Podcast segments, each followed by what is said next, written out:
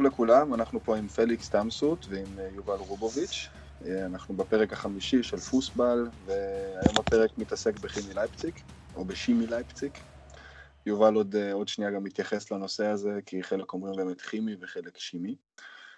אבל מעבר לזה, כמובן שאנחנו בפרק מיוחד גם בצל הקורונה שתקפה אותנו ושקצת, בוא נגיד, הוציאה אותנו קצת ככה מהשגרה שאנחנו רגילים אליה.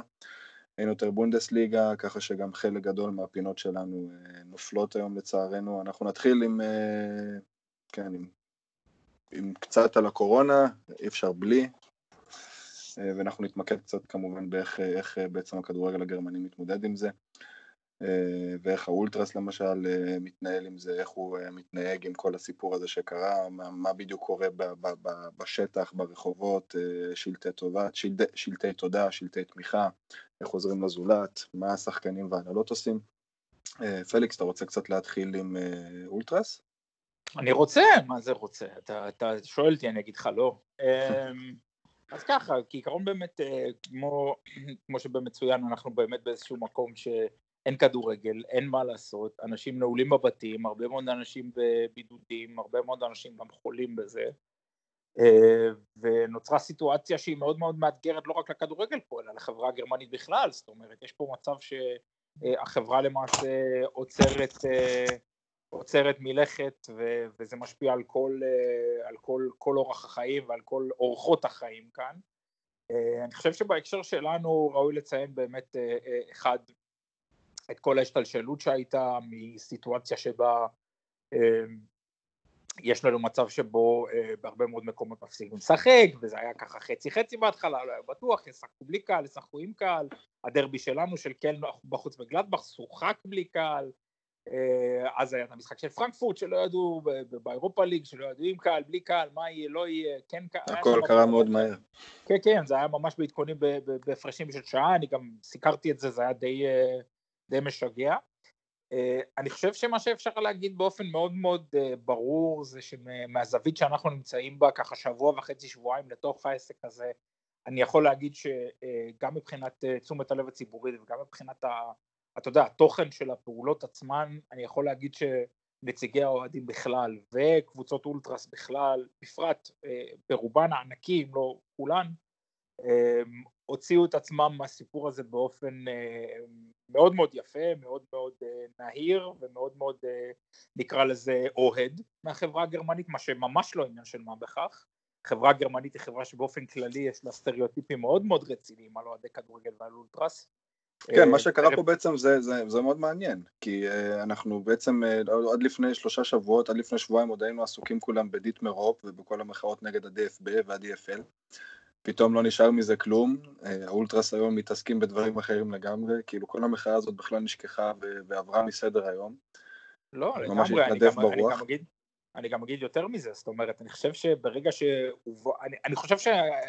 נגיד דבר כזה, הראשונים שהבינו את גודל הצרה, נאמר זאת ככה, היו אה, נציגי האוהדים והאולטרס עצמם, זאת אומרת אה, אונזרק קור וארגון הגג של אה, אוהדי הכדורגל הפעילים בגרמניה, בכללם גם האולטרס, היה למעשה הגורם הראשון שיצא ואמר תקשיבו אי אפשר לשחק ככה, תעצרו את זה, אין טעם לשחק עם קהל, אחרי זה באו הרבה מאוד קבוצות אולטרס אחרות וגם שמי לייפציג של יובל החבר'ה שם הוציאו הודעה מאוד מאוד יפה. והם בעצם היו הראשונים שבאו ואמרו זה, ככה אי אפשר להמשיך בניגוד גמור למה שאמרו בליגה, בליגה הגרמנית, ב-DFL, שאחראית על הבונדסליגה הראשונה והשנייה, אמ, בניגוד גמור למה שאמרו הרבה מאוד מהמועדונים, אני חושב שה exception היחיד היה, היה אוניון ברלין, אבל זה היה exception רק אם רצו לשחק עם קהל בכל זאת, כאילו באופן שהוא חסר אחריות לחלוטין. אמ, היו מספר, היה מספר קטן מאוד של מועדונים שכן אה, שמעו בעצת האוהדים שלהם, אפשר להגיד את ורדר ברמן ודיסלדורף, שככה מההתחלה אמרו, ככה, גם קל מאחורי הקלעים, זה קצת ככה אינפורמציה פנימית שאני משתף פה, אה, ניסו באמת לגרום לזה שכדורגל לא יהיה עם קהל, אבל ב-DFL אמרו אין מה לעשות, צריך כסף מטלוויזיה ולכן זה ימשיך. עד שבאמת הגיע מצב שבו ב-DFL הבינו שככה במצב הנוכחי ומבחינת האזהרות של הממשלה פה אה, יש משהו במה שאומרים באולטרס, אה, זה השלב הראשון של העניין הזה, השלב השני שנכנסנו אליו הוא באמת כמו שציינת כל שאר היוזמות שננקטו על ידי קבוצות אולטרס ברחבי גרמניה. אה, מה שאני מצאתי כמעניין במיוחד זה זה קורה בהרבה מאוד דברים בחיים, כן, אבל במובן הזה זה באמת בא לידי ביטוי באופן מאוד רציני. אנשים נוטים לשכוח שלהיות חלק מקבוצת אוהדים, קבוצת אולטרס, זה לא רק לשתות, להשתכר ולצעוק, אתה יודע, כל מיני שירים באצטדיון ולזהם תחנות רכבת. מדובר במשהו שבא עם יכולות ארגון מסוימות, מדובר בקשרים חברתיים שאתה יוצר, מדובר בעולם שלם של, של אסוציאציות שיש לך, וזה באמת משהו שכמו שאומרים באנגלית came in handy, זה ממש היה שימושי בקטע הזה, כי ליטרלי בכל עיר בגרמניה יש לפחות קבוצת אולטרס אחת, אם לא יותר, שבאה ואמרה אנחנו נשתמש ביכולות האלה על מנת לעזור לקהילה שלנו, אם זה בקניות, אם זה באמצעות לגייס תרומות דם, אם זה לגייס תרומות כסף לבתי חולים באיטליה, בשטוקארט ככה זה היה, אה, ואני חושב שהסימן הכי טוב לכמה הפעולות האלה שבאמת לא, לא יצאו מנקודת מבט של PR, כן, זה לא היה מטרה, ברור שהמטרה הייתה קודם כל יש לנו עיר העיר שלנו בבעיה, אנחנו צריכים לעזור, זאת הייתה, זה היה הסנטימנט. איך באמת, אבל... אה, איך באמת עזרו, ובוא נגיד ככה, איזה ארגונים עזרו, באיזה דרך הם עזרו? אני חושב שגם יובל יכול קצת לספר לנו על כן. מה שהיה בשימי, לפני שפליקס ממשיך. אה, כן, אז אה, כן, קודם כל לגבי שימי, כמו שפליקס אמר, יצא קודם כל הודעה, אחת ההודעות הראשונות, אולי הראשונה של ארגון אולטרס, של ארגון אוהדים שהתייחס לעניין הזה. אה, זה היה שכבר היה ברור שמשחקים אה, בליגות הבכירות מבוטלים או שהתקיימו בלי קהל ועדיין לא היה ברור מה יקרה בליגה הרביעית. אה, עוד אחרי שהתבטלו המשחקים של המחזור בונדסליגה הקודם, המחזור בונדסליגה הראשון שנדחה, עוד רצו בהתאחדות של צפון מזרח גרמניה לקיים את המשחק, משחק חוץ של שימי לייפציג מול הרטה ברלין 2 בברלין, ליד האיצטדיון האולימפי, באיצטדיון הקטן יותר. אה, ובעצם אה, הייתה על זה שערורייה גדולה, כי היה ברור שהמשחק, אם הוא יתקיים, הוא יתקיים בלי קהל, אבל כבר היה ברור שזאת סכנה אמיתית לשחקנים. ואוהדי שימי לייציג הבהירו שהם לא מוכנים לסכן את השחקנים, שיש כרגע בעיה שלמרות שלכולנו כאוהדי כדורגל מאוד כואב לחשוב על אה, תקופה ארוכה בלי כדורגל, זה מובן מאליו לכל אחד מאיתנו, אני חושב, שלא קל לחשוב על תקופה ארוכה בלי משחקים, אבל הבריאות של כולם, הבריאות של הציבור, הבריאות של השחקנים במקרה הזה מעל הכל, וביקשו מההתאחדות בעצם לבטל את המחזור, לבטל את, לבטל את הכדורגל בעצם כל עוד אה, כל מי שמשתף במשחקים, גם אם זה השחקנים, העובדים, כל מי שמסביב, נמצא בסכנה בגלל זה. אה, אחרי ש... משהו, משהו על כימי לייפציג, אה, רק בנקודה הזאת, ה statement, ההצהרה שנתנו שם שתי קבוצות אולטרס, ה Ultra Youth וה Diablos, הייתה באמת מאוד מאוד טובה. משפט הסיום שלהם אני חושב ממש ממש שווה להזכיר אותו אמ, אחרי שהם פירטו באמת למה הם חושבים שצריך לעצור את המשחקים, סולידריות עם עיתונאים, עם סדרנים וכולי, הם אמרו את הדבר הבא, אה, כי כרגע יש דברים יותר חשובים ממה שהכי חשוב לנו, אז זה אני חושב כן. מתמצת את זה הכי טוב. נכון. זה קולע בול המטרה האמת. פליקס, עוד איזה ארגוני אולטרס עשו מה ומה מה עוד קרה מבחינת ייחוד, בוא נגיד ככה, מי היה הכי מיוחד ואיזה דברים עוד שווים אזכור מבחינת ארגוני אולטרס? תראה, מה שהיה באמת, נקרא לזה הפעולה, כן, אני לא, לא אוהב להשתמש במונח הזה, אבל הפעולה נקרא לזה גנרית שהייתה, היא באמת שליטרלי כל ארגון אולטרס שמכבד את עצמו הוציא הודעה, אנחנו לרשות הקהילה שלנו, אם יש מישהו ב, ב, בקהילה שצריך עזרה עם קניות, אם יש מישהו בבידוד, אם יש מישהו שצריך שנעביר חבילות מסוג כזה או אחר, אנחנו כאן, קחו את הטלפונים שלנו וזה גם משהו שצריך לדבר עליו, אולטרס מפרסמים את המספרי טלפון שלהם באופן פתוח, זה משהו שאני חושב שהוא unheard of.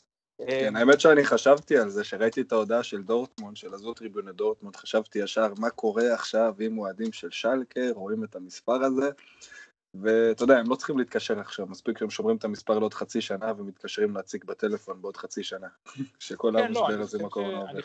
אני חושב שהרבה מאוד ארגוני אוהדים פה הוכיחו שנקרא לזה כדורגל, הוא, הוא, הם מבינים שכדורגל הוא לא הסיפור פה, אני חושב שגם אה, אם הזכרת את דורטמונד, בהצהרה של דורטמונד אה, הם אמרו, אה, זה לא משנה את מי אתה אוהד, כן, אם אתה גר בסביבות דורטמונד, אנחנו נעזור לך אם אתה צריך עזרה, נקודה. אמ, עוד שני דברים שחשוב לציין בהקשר הזה, פעולות שאני חשבתי שהיו, או, או יוזמות שאני חשבתי שהן היו מאוד, מאוד מרשימות, אמ, אחת אה, זה מה שקרה בשטוטגארט, שמעבר למה אה, שנקרא השוואה בין שטורם, שזה קבוצת אולטרס שהיא אה, גם דומיננטי שם יחסית, שאמרה שאנחנו נעזור בקניות וכולי, באה קבוצת האולטרס הכי גדולה שם, קומנדו קנשטט, ולא רק שאמרה שאנחנו נעשה את זה, הם גם, אחד, יש להם איזשהו קשר עם צ'זנה, עם קבוצת אולטרס מטעם, הם אוספים כסף לבית חולים שם, ובנוסף לזה, הם לא רק הסתיימו בזה, הם יצרו קשר עם כל מיני NGOs וארגונים בעיר, כדי לתאם את מאמצי העזרה בכל העיר שלהם ובכל בכל, בכל אזור שוטקארט. אמ, ובאמת הם היו חלק מאוד מאוד מרכזי וזה עוד משהו שבאמת אה, קרה בהקשר הזה אה, גם בפיורט, שזאת עיר אה, בפרנקן, בפרנקוניה, קרה משהו דומה, ארבע קבוצות, ארבע קבוצות אולטרס אה, בעצם יצרו איזושהי, איזושהי חברות או איזשהו קשר עם אה, ארגוני שמאל בעיר, הם באופן כללי מאוד מאוד אה, נוטים לשמאל שם באולטרס, ובאמת יצרו איזשהו, איזושהי חזית מאוחדת של הקואורדינציה של העסק הזה, ובאמת הנקודה שמבחינתי ממחישה הכי טוב כמה זה באמת נלקח באופן טוב בציבור וכמה אנשים פה בציבור, כמה יש לזה אפקט. דיברת על דיטמרוב, אה, אז אה, לפני כמה ימים היה פה סיפור שדיטמרופ החליט, דיטמרופ הוא כמובן לא רק הבעלים של אופנהיים, הוא גם בן אדם נורא נורא עשיר ויש לו כל מיני השקעות אחרות, אחת ההשקעות שלו היא חברה בשם קורווק, שהיא חברת, אה, חברה רפואית שמפתחת תרופות וכאלה דברים, ויצא איזשהו דיווח מאיזשהו מקור לא ידוע שלכאורה דונלד טראמפ רוצה להעביר את קורווק ארצות הברית ולשלם על זה 100 מיליארד דולר כי יש להם איזושהי פריצת דרך בזה של הקורונה. ישר אחרי שיצא הדיווח הזה בא דיטמרו בעצמו ואמר אני דוחה את זה, אני לא זה, אני מבחינתי החיסון הזה צריך להיות שווה לכולם, אני לא מוכר את זה לאף אחד, הופנהיים, המועדון, פרסמו את הציטוט הזה למרות שאין לנו דבר וחצי דבר עם המועדון, כן? כן לא רק פעם אחת, עשו לזה כמה וכמה פולו-אפים אה, במשך כמה ימים ברצף. לחלוטין. אחר כך כמובן התברר שכל הסיפור הזה היה למעשה איזושהי בעיה במנכ"ל החברה ואמר שלא הייתה לנו כלום בכלל הצעה, זה שטויות. אבל זה היה באמת איזשהו מאמץ PR מצד של דיט מרופ להראות אני הטוב פה. למרות זאת, אני חושב שמהר מאוד אה, אה, העניין הזה טבע בגל הסולידריות של האולטרס, והיום בתקשורת הגרמנית אתה בקושי תראה את זה אפילו מוזכר, בעוד שאת המאמצים של האולטרס אתה תראה בכל מקום, ואני חושב שזה גם ראוי לציון וזה גם יפה. אה, אני חושב כן, שגם יובל יכול לתת לנו גם כמה דוגמאות ספציפיות ממה שהיה שם בשמי מבחינת פעולות וכאלה שזה ככה יותר יורד לעומק ככה ש... כן, אז אה, בשמי אחרי ההצהרה הראשונית בעצם הייתה קבוצה אחרת שלקחה על עצמה את התיאום של הפעולות בקהילה, שזאת ה... זה הרשטילס קולקטיב, זה הקליניקה המשפטית נקרא לזה של אוהדי שמי לייפציג, שזה גם סוג של מועדון אוהדים בעצם. אה, זו קבוצה מסוימת שגם נמצאת אה, פחות או יותר ביחד ביציע, שהם פעילים ביחד, הם אוהדים לכל דבר כמובן, והם אלה שלקחו, שלקחו על עצמם את הריכוז של העניין הזה, פרסמו כל מי שרוצה לעזור מוזמן לפנות אלינו, אנחנו נרכז את זה לפי אזורים בעיר, אה, אוהדי שימי לא גרים רק באזור אחד, למרות שהם מזוהים עם שני רבעים עיקריים, עם לויד שזה הרובע של שימי ועם קונביץ' שזה רובע של אקטיביסטים בדרום העיר. אבל uh, בכל זאת uh, חילקו את, ה, את הרבעים בעיר לפי פעילים ואזור המגורים שלהם. ואוהדים מכל ארגוני האוהדים בעצם נרשמו לפעילות הזאת וגם הבהירו מראש אנחנו לא מסתכלים על צבעים, כוונת צבעים של אוהדים, כל מי שצריך עזרה יקבל אותה, גם עם אוהדים של לוק וגם עם אוהדים של הקבוצה הנוספת ההיא. ו... בכל... ואמרו אנחנו לא מבדילים בין צבעים, הייתה גם עקיצה נחמדה של הטוויטר הרשמי של המועדון שאמר שצריך לדאוג גם לאנשים, לאנשים המבוגרים בחברה שלנו והזכירו בעקיצה את, את, את לוק שידועים בזה שהקהל שלהם קצת יותר מבוגר מזה של שימי. שחשוב לנו לשמור על, ה, על זה שהיריבים, שהיריבים שלנו יישארו בריאים. ובכל זאת זה, היה ברור מראש שבאמת יעזרו למי שצריך ואני יודע שבאמת פנו אה, אנשים רבים בלי שום קשר גם אה, אם הם אוהדים של שימי או לא פנו לעזרה אה, אנשים מבוגרים שגרים לבד שאין להם אפשרות לצאת באמת לסופר לקניות. אז הפעילים האלה מבין האוהדים של שימי. אה, דאגו להביא אליהם את הקניות עד הבית, להביא להם תרופות, להביא מה שצריך, כל דבר שאפשר לעשות בשביל אה, מי שלא יכול לצאת מהבית לעשות את זה לבד בתקופה הזאת בגלל שהוא בקבוצת סיכון.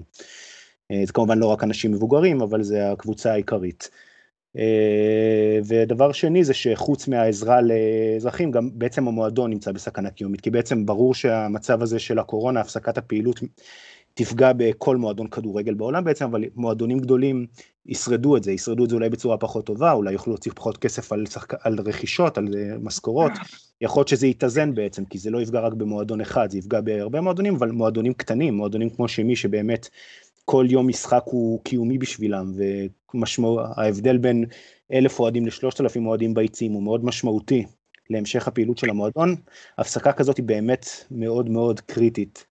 להמשך הקיום של מועדונים כאלה, ושימי לייציג הבהירו, כרגע אנחנו יודעים לפחות על שני משחקי בית שיבוטלו, כנראה שזה גם יהיה יותר, ואנחנו זקוקים ל-80 אלף יורו, והוציאו אה, חבילה, חבילת סיוע בעצם, אה, כמה אופציות לחבילה בחנות המועדון, שזה גם דברים אמיתיים, כמו לדוגמה צעיף אה, זיידנשל מה שנקרא, צעיפים הפשוטים יותר, למרות שהם גם היפים יותר בעינינו.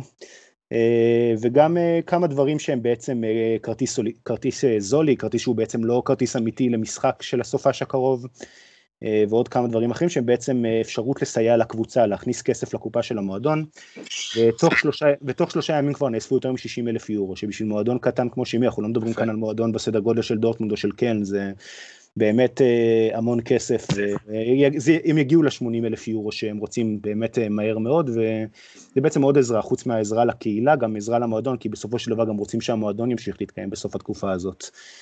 אז... אה, עוד הרבה מועדונים אחרים. כן, כן. כן, זה אתגר מאוד גדול להרבה מאוד מועדונים, אין פה ספק, אני בטוח גם שאנחנו ניפרד מלא מעט שמות שאנחנו מכירים היום, לא רק בכדורגל הגרמני, אלא בכדורגל העולמי בכלל. אה, יש הרבה מאוד מועדונים לדעתי שלא ישרדו את זה. אה, תהיה פה, אה, תהיה, תהיה, בוא נגיד, אנחנו נחזור לכדורגל והוא לא יהיה כמו, ש... כמו כן. הכדורגל שהכרנו לפני. אה, אבל אני חושב שגם כמו בכל אה, דבר בחיים ייקח אה, כמה שנים עד שזה יתאושש ויחזור כן. לעצמו, ותוך שנתיים שלוש, תוך שנתיים שלוש נחזור ל... ל... לתת גז בעלייה, בוא נגיד את זה ככה. כמו שהכדורגל נתן. Uh, עוד כמה דברים ששווים uh, לציין, זה למשל גם מה שאולטרס פרנקפורט uh, עשו עם ברגמו, שהם תלו שלטים, שלטי תמיכה בעצם באטלנטה ובמה שקורה בברגמו, שזו העיר שנפגעה בעצם הכי קשה בצפון איטליה מהווירוס כרגע. עוד כמה דברים שרציתי לעדכן, או לפחות להתעכב עליהם, אבל קצת מפאת זמן אנחנו רק נזכיר אותם בקצרה ונמשיך לנושא המרכזי. אה, זה גם כל הנושא הזה של אה, איך שחקנים ואנשי הנהלה אה, מתכוונים בעצם, בוא נגיד, להראות את הסולידריות שלהם גם כלפי המועדונים וגם כלפי חוץ. אז יש לנו גם את, לדוגמה, את בורוסיה מינשן גלטבך, ששחקנים ואנשי הנהלה מוכנים לוותר על חלק מהמשכורת שלהם. גם בבורוסיה דורטמונד יש את משולש ההנהלה, אם זה סבסטיאן קל ואנס יואכים וצקה וקרסטן קרמר, שמוכנים לוותר על אה, שליש מהמשכורת שלהם לבינתיים. אה, דרך אגב, היום גם פורסם בבילד שגם השחקנים יהיו מוכנים כנראה לבוא לקראת, זה עדיין לא סגור, הם צריכים להחזיר את התשובה שלהם עוד להנהלה, אבל אה, שחקנים כמו רויס וויצל והלנד וסנצ'ו שמרוויחים הכי הרבה, כנראה יקצצו משהו כמו 20% מהמשכורת שלהם במידה ולא יתקיימו משחקים, במידה ויהיו משחקי רפאים, הם יוותרו על 10% מהמשכורת שלהם. אה, זה ככה משהו שההנהלה אה, נמצאת כרגע בדיונים מול השחקנים, אבל גם כאן יהיה חיסכון מאוד גדול להנהלה בכל מה שקשור למשכורות. יש לנו גם כמובן את כל הנושא הזה של מועדונים שעוזרים לקהילה ולבתי עסק מסביב, וכאן כמובן ראוי לציין את ה... את הדבר המאוד יפה שבורוסיה דורטמונד עשו, שהם בעצם הודיעו על יום משחק דיגיטלי. אה, במדיות החברתיות, כל מה שראיתם זה בעצם אשטגים רגילים, כאילו שהמשחק מתקיים כרגיל, אה, כשבעצם במקביל המועדון ביקש מהאוהדים להיכנס לאתר אה, של בורוסיה פבינדט, ובעצם לתרום לבתי העסק שנמצאים מסביב לאצטדיון וברחבי העיר בתי העסק האלו שבעצם אה, יום משחק בשבילם זה גם אה, משהו שהוא סוג של, אה, כן, משהו, משהו שבעצם עוזר להם להתקיים. בימי משחק כל הבתי עסק האלה, אם זה הנקניקייה, אם זה הבירה, אם זה אפילו הרוכלים האלה שעומדים ומוכרים צעיפים שכתוב עליהם דורטמונד בלי בורוסיה, כדי להתחמק מכל הנושא הזה של זכויות, של זכויות יוצרים. כל אלו בעצם היו יכולים להירשם אה, לדבר הזה שבורוסיה דורטמונד עשתה, אה, מדובר פה על משהו כמו אה, אלפיים איש שתרמו, לא מעט בתי עסק שהצטרפו לזה ונאספו משהו כמו 850 יורו בממוצע לכל בית עסק, כמובן שעדיין אפשר להמשיך לתרום, אבל זה משהו שאני חושב שבתי העסק יכולים להיות אסירי תודה שברוסיה דורטמונד עשו את זה, זה לא משהו שמובן מאליו. מעניין מאוד לדעת אם יש עוד מועדונים שעשו את זה. פליקס, אתה מכיר איזשהו מידע כזה? כן, המועדון היחיד שאני, אני, זה אולי לא יהיה פופולרי בקרב עמיתי כאן, אבל המועדון היחיד שלמעשה בא מההתחלה ואמר תקשיבו, קודם כל כולם, לא משנה מי אצלנו במועדון, אף אחד לא יפוטר. דבר שני, אנחנו גם נדאג שהסדרנים, עובדי המטבח, אנשים שבאמת מועסקים על ידי חברות קבלן וכולי, היחידים שאמרו שהאנשים האלה יקבלו את הכסף שלהם בכל מקרה, היו אופנהיים. אה, חוץ מזה, אין אף מועדון בגרמניה שאמר את זה עד עכשיו. אני במקרה כותב כתבה על זה עכשיו, ועד שזה יתפרסם בטח הכתבה תתפרסם אז אני יכול לדבר על זה. אמ, קיבלתי עד עכשיו תשובות מ-12, מ-12 מועדונים בבונדסליגה. היחיד, המועדון היחיד שאמר שאנחנו נדאג לכולם ללא יוצא מן הכלל הוא טסט אופנהיים. עוד משהו שאני חושב שחשוב לציין בהקשר הזה זה שהפעולות של האוהדים היו לא רק, לא רק לבוא ולהגיד תודה, זאת אומרת, היה שם אלמנט אקטיביסטי מאוד מאוד חשוב שצריך לדבר עליו. אמ, אוהדי הכדורגל או, או קבוצות אולטרס שונות, אם זה בדורטמונד, אם זה בסנט פאולי ואחרות, באו ואמרו, זה לא מספיק שאנחנו אומרים תודה, האנשים האלה צריכים לקבל כסף על מה שהם עושים, אחיות, עובדי בסופרמרקט, הם מקבלים משכורות רעב, אז עם כל הכבוד לתודה שלכם, גם משהו צריך לעשות בנושא הזה, והם היו למעשה הראשונים, אה, הראשונים זה היו באולטרה זנג פאולי, ואחר כך באו בדורטמונד עם השלטים שלהם, והיום כבר, אתה כבר בכל עיר בגרמניה, אתה יכול לראות את זה, וזה באמת סנטימנט שאני חושב שהוא סולידרי באופן יוצא מגדר הרגיל, ו... וזה באמת רק יעזור לקייס של האולטרס בעתיד, לא שזאת הייתה המטרה, אבל בכל זאת. אה, אני רק אגיד משפט אחד על למה זה ככה.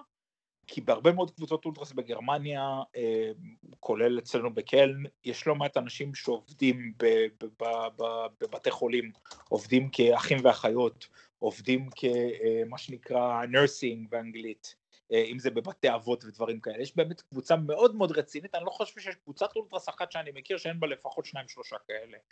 אה, וזה באמת חלק מהסנטימנט, האנשים האלה יודעים במה מדובר, האנשים האלה רואים בעיניים שלהם מה זה קורונה, מתמודדים עם זה, שמים את עצמם בקו האש, והמשכורת שהם מקבלים הם בוטנים.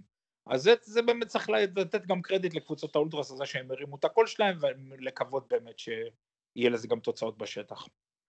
טוב, אנחנו נעבור לנושא המרכזי שלנו. סיימנו פה קצת את הנושא הקצר הזה של הקורונה, שקצת התארך, אבל uh, זה מתארך גם במציאות, אז uh, מהבחינה הזאת אני חושב שזה קצת מסתדר. בכל מקרה, uh, נונו חשימי. יובל, כן. אתה האורח הראשון שלנו פה קצת... Uh, כבוד גדול. השתתפת איתנו גם קצת פה בדיון הקודם על הקורונה, ו... כן. אנשים כבר קצת יצא להם לשמוע אותך, אבל בוא, ספר לנו קצת עליך, ספר לנו קצת על הקשר שלך לשימי, איך הוא נוצר, איך הוא היום, ואיפה המקום שלך היום בעצים.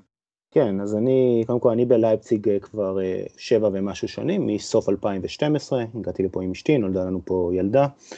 אה, כמו שאתה בטח יודע, אני בעיקרון אוהד של דורטמונד, עוד מישראל, חבר במועדון הישראלי. אה, ולייפציג אה, קצת רחוקה מהתרחשויות הכדורגל, עכשיו יש פה כמובן, יש איזושהי קבוצה בבונדסליגה מפה, אבל כשהגענו זה לא היה, ובכל מקרה זה לא בדיוק מה, ש... מה שרציתי. בהתחלה מצאתי את עצמי, בלייפציג כן הולך למשחקים של אותו פרויקט שיווק, שהם היו בליגה הרביעית, אחרי זה בשלישית, לא בתור אוהד, אלא פשוט בגלל שלא ממש הכרתי את הסיפור, את, ה... את מה שאני יודע עכשיו, על מה שזה עושה לתרבות האוהדים ותרבות הכדורגל בגרמניה. את זה למדתי עם הזמן, ובעצם אה, במהלך העונה שהם היו בליגה השלישית כבר די איבדתי עניין, בליגה השנייה כבר בכלל לא, ולאט לאט גם באותה עונה התחלתי להכיר עם דרך חברים. פה אמרו לי בוא, אה, שימי, יש את אה, שימי לייפציג, זו קבוצה יותר קטנה בליגה השביעית, שישית, הם היו ב-2013-2014 בליגה השביעית. אה, אחרי שירדו ליגה העונה לפני זה ועלו חזרה לליגה השישית ל-2014-2015, זו הייתה העונה הראשונה מחדש בליגה השישית. ומאותה עונה בעצם אני שם, הייתי עונה אחת, במשחק אחד בעונה לפני זה בליגה השביעית ומהליגה השישית. אני בעצם הולך לשם, אה, בהתחלה הגעתי סתם בשביל לראות במה מדובר, ואפשר להגיד שזו הייתה כמעט התאהבות ממבט ראשון, כי זה בעצם לראות איצטדיון מיושן, עכשיו הוא במצב סביר, אבל עדיין מיושן אבל מאוד רומנטי, אתה באמת רואה שם, אתה ממש מרגיש את העבר של האיצטדיון הזה, את האווירה שהיא באמת קהילתית, את זה שהאוהדים בכמות הרבה יותר קטנה ממה שהייתי רגיל, הם אלה שמחזיקים את המועדון, אם זה האולטראז, אם זה האוהדים הוותיקים יותר, אם זה יציע המשפחות, שזה בעצם יציע שנבנה על ידי האוהדים ואותן משפחות, ובו אותה, אותם אולטראז שקצת התבגרו ונולדו להם ילדים יכולים לראות את המשחקים עם חברים שלהם בזמן שהילדים משחקים ליד. כל האווירה המאוד קהילתית הזאת, פתאום הבנתי שזה מה שאני מחפש ולא את מה שמתקיים באיצטדיון הגדול יותר בעיר. ובעצם מאז אני אפשר להגיד שאני בשימי. כמובן לצד זה שאני עדיין אוהד של דורטמונד, אבל זה בעצם זה שתי קבוצות שאין אין איזשהו קונפליקט ביניהן, זה היה יכול לקרות פעם אחת לפני, אה, בעונה שעברה כששימי שיחקה בגביע הגרמני, אחרי שזכינו בגביע סקסוניה, אז אה, שימי הייתה בגביע הגרמני, עלתה גם לסיבוב השני, אבל לא פגשה את דורטמונד, זה היה הסיכוי היחיד שהייתי צריך אה, אולי לבחור בין הקבוצות, אבל זה משהו שמאוד לא סביר שיקרה. עוד נגיע לזה, אבל uh, אתה יודע, פרנקפורט ושימי ביחד, חברים, זה משהו שדי מוכר, ודורטמונד ופרנקפורט לא כל כך אוהבים אחד את השני, אתה יודע, כן. דווקא מהבחינה הזאת אפשר להגיד שיש uh, סוג של קונפליקט קטן. אה, אבל נגיע לזה גם בהמשך, גם על הקטע של האצטדיון שמאוד מעניין לשמוע, כי אה, היה תקופה גם שהאצטדיון עמד על סף אה, סגירה או משהו כזה, שלא אישרו אותו, והיה שם איזשהו כן. פרויקט מאוד גדול של שיפוץ שאוהדים של שימי כן, עזרו להכשיר אותו. אבל קודם כל אנחנו רוצים קצת לשמוע על ההיסטוריה של המועדון, יש פה הרבה מאוד מאזינים שמקשיבים לנו שפחות מכירים את הליגות הנמוכות, פחות יודעים מי זאת שימי לייפציג. מאיפה הם באו, מה ההיסטוריה שלהם, מה החיבור שלהם גם uh, לפן החברתי בלייפציק. Uh, בוא תפרט לנו קצת על זה. כן, אז שמי זה בעצם מועדון uh, שהוא הוקם, אפשר להגיד המסורת שלו הולכת עד סוף המאה ה-19, 1899, הוקם מועדון בריטניה, המועדון הראשון. בלויץ' הוא, אבל אפשר ללכת לקפוץ קצת קדימה, בעצם לקפוץ למזרח גרמניה, כי שמי זה מועדון מזרח גרמני מסורתי. אה, ב-1950 המועדון קיבל את השם BSG, BSG זה Betriebssportgemeinschaft, זה קהילת ספורט של מפעל או קהילת ספורט של פועלים, אה, שהוא בעצם כמו הרבה מועדונים אחרים במזרח גרמניה באותה תקופה, הוא היה פרויקט שהיה לו פטרון, זה לא ספונסר כי בעצם זה לא, הפטרון שלו לא באמת קיווה למכור עם זה יותר מוצרים, זה פשוט כל מיני מפעלים גדולים של המדינה, שכל אחד מהם לקח לעצמו איזה מועדון שהוא טיפח או אימץ, ובמקרה של כימי זה היה כמובן מפעלים פטרוכימיים באזור לייפציג. וזה בעצם היו הפועלים מהמפעלים האלה, או פועלים, פועלים ממפעלים אחרים במערב לייפציג, ברובעים לויטש, הרובע של שימי, רובע לינדנאו, רובע פלאגוויץ, כל אותם אזורים, והם אלה שהלכו למועדון הזה. אה, זה ככה היה משנות החמישים, ב-1951 שמי זכתה באליפות הראשונה של מזרח גרמניה, זה אחרי ש-20 אלף אוהדים ליוו אותה למשחק הגמר של האליפות שהיה בקמניץ, נגד טורבינה ארפורט, מה שהיום רוטווייס ארפורט, או שבעצם כבר לא, כרגע לא קיימים, אבל כנראה יחזרו מתישהו. אה, וב-1964 המועדון הזה זכה שוב באליפות, זו הייתה, זאת האליפות ההיסטורית בעצם, ה Leutzscher Legende, המיתוס של לויטש, שגם פליקס מכיר אותו טוב, עם אלפרד קונצה כמאמן, שבעצם כימי הייתה קבוצה שהמשטר באזור לייפציג לא רצה, המשטר אה, טיפח את הקבוצה היריבה בעיר, זו הייתה SC. לייפציג, מה שאחרי זה, שנתיים אחרי זה הפכה להיות לוק לייפציג, לוקומוטיב לייפציג, היריבה הגדולה והמרה של כימי, אה, שזה היה המועדון שהמשטר באזור לייפציג טיפח, המשטר המזרח גרמני במחוז הזה, וכימי בעצם הקבוצה הזאת הייתה שאריות לייפציג, der Rest von Leipzig, כל השחקנים שלא רצו שיגיעו לקבוצה הראשונה נאספו בקבוצה השנייה של העיר בכימי, ואלפרד קונצה המאמן בעצם לקח את הקבוצה הזאת עד האליפות וכל כך לא האמינו בהם שלמרות שהגיעו למחזור האחרון כמוליכי הטבלה הגביע נסע למשחק של הקבוצה במקום השני ששיחקה בכלל ברוסטוק ושימי שיחקה במשחק חוץ בארפוט, ניצחה ולקחה את האליפות. וזאת בעצם האליפות ההיסטורית של שימי שעד היום למרות שהמועדון לא הוקם ב-1964 המספר הזה 1964 מזוהה עם המועדון הוא זה שכתוב באמצעות הכיסאות על היציע, על, הטור, על היציע המרכזי, על הדאמזיץ באלפרד קונצה שפורט פארק, האצטדיון כבר קרוי על שם אותו מאמן אגדי. אה, וזהו, ו-1964 זאת השנה שמזוהה עם המועדון בזכות אותה אליפות, אחרי זה גם זכו בעוד גביע של מזרח גרמניה ב-1966. אה, ומאז קצת התחילה ההידרדרות של המועדון, בשנות ה-70 וה-80 זה, זה היה מועדון מעלית שעולה ויורד מה Oberliga, Oberliga זו הייתה הליגה הבכירה של מזרח גרמניה, לליגה, ליגה זאת הייתה הליגה השנייה.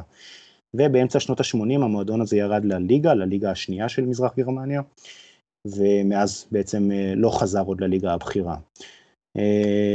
ואז התחילה בעצם ההיסטוריה החדשה של המועדון אחרי, אחרי נפילת החומה, אחרי איחוד גרמניה מה שנקרא.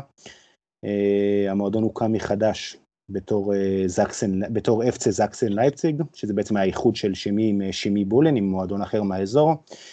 Uh, היו כאן, היו כל מיני משקיעים שקיוו uh, עם קצת כסף שיזרימו למועדון מזרח גרמני, כמו למועדונים אחרים, להעלות אותו מהר במעלה הליגות, הוא הצליח להגיע עד הליגה השלישית, נע כל פעם בין הליגה השלישית לרביעית, לא הצליח להגיע יותר רחוק מזה. ובעצם זה הייתה, זה הייתה, זה הייתה, היה תהליך של הידרדרות ידועה מראש, וזה הגיע לסיומו. ב-2011 כשבעצם אה, שמי לייציג הוקמה מחדש כבר אה, לפני זה וב-2008-2009 כבר יצא לדרך חדשה וזה בעצם המועדון שקיים היום. ה-BSG לייציג של היום זה מועדון שהוקם על ידי האולטרס לפני בעצם 11, 12 שנים אה, כדי להחזיר את המסורת של אותה BSG לייציג של מזרח גרמניה. ובעצם זה, זה הסיפור שלנו היום וזה המועדון שנקרא היום שמי לייפציג.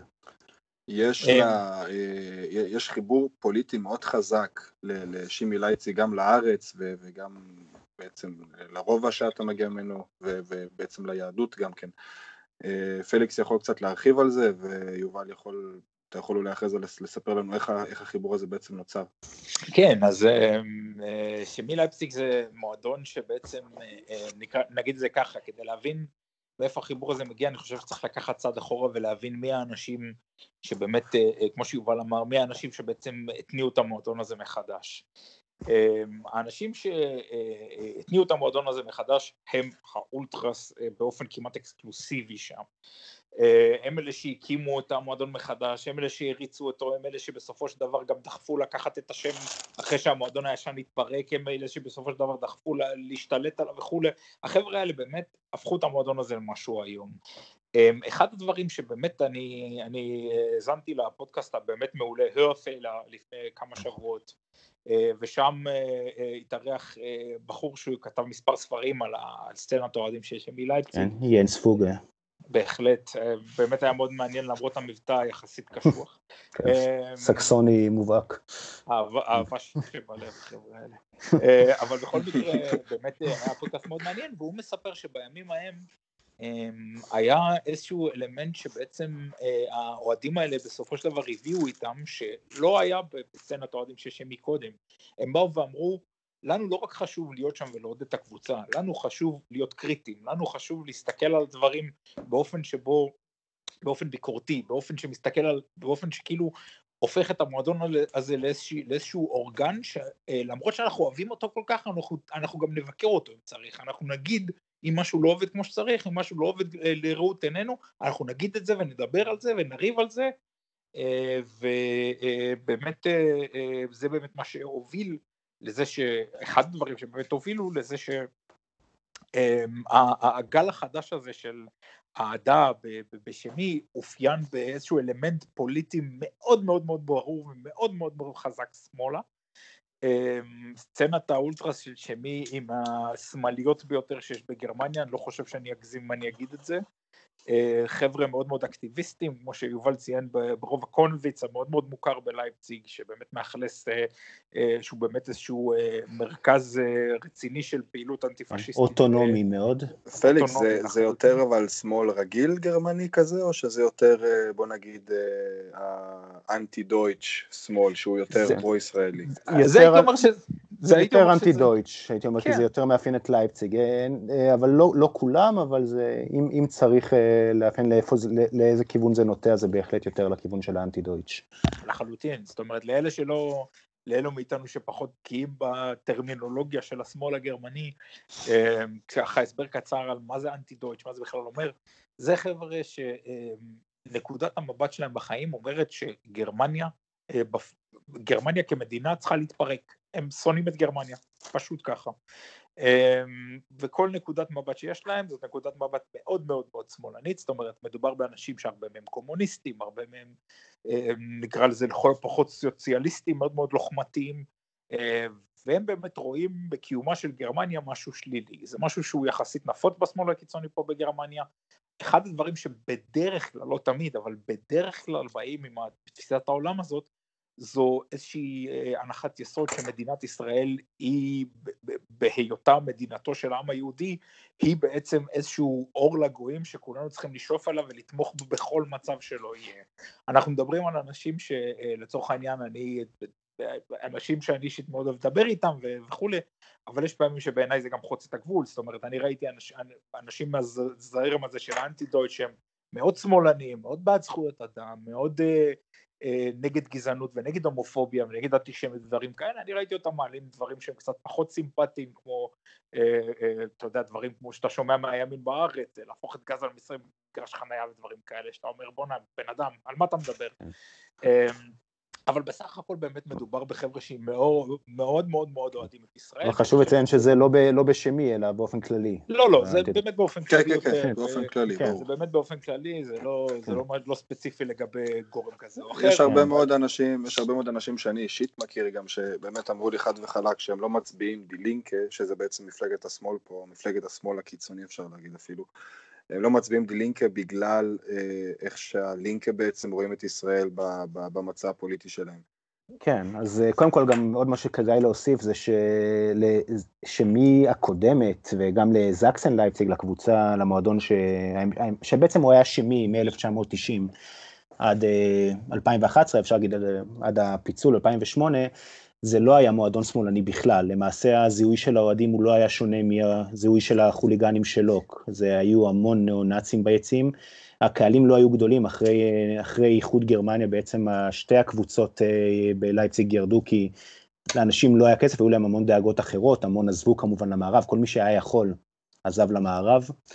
אה, גם ינס פוגה שהתראיין לארפלר, שהוא אחד האוהדים המוכרים של שימי, גם הוא עבר לשנתיים למערב גרמניה, הוא סיפר את זה. ובעצם מי שנשאר זה המון אה, אוהדים אה, לא סימפטיים, נגיד את זה ככה, ובעצם גם שמי לייצג הייתה ידועה כסצנה ימנית. אה, השיר האובן ליד, השיר הידוע, שנוסעים ברכבת לאושוויץ, זה הוא שר באופן קבוע ביציעי אלפרד קונצה שפורטפארק על ידי אותם חוליגנים של, של שימי הקודמת, של זקסן לייפציג.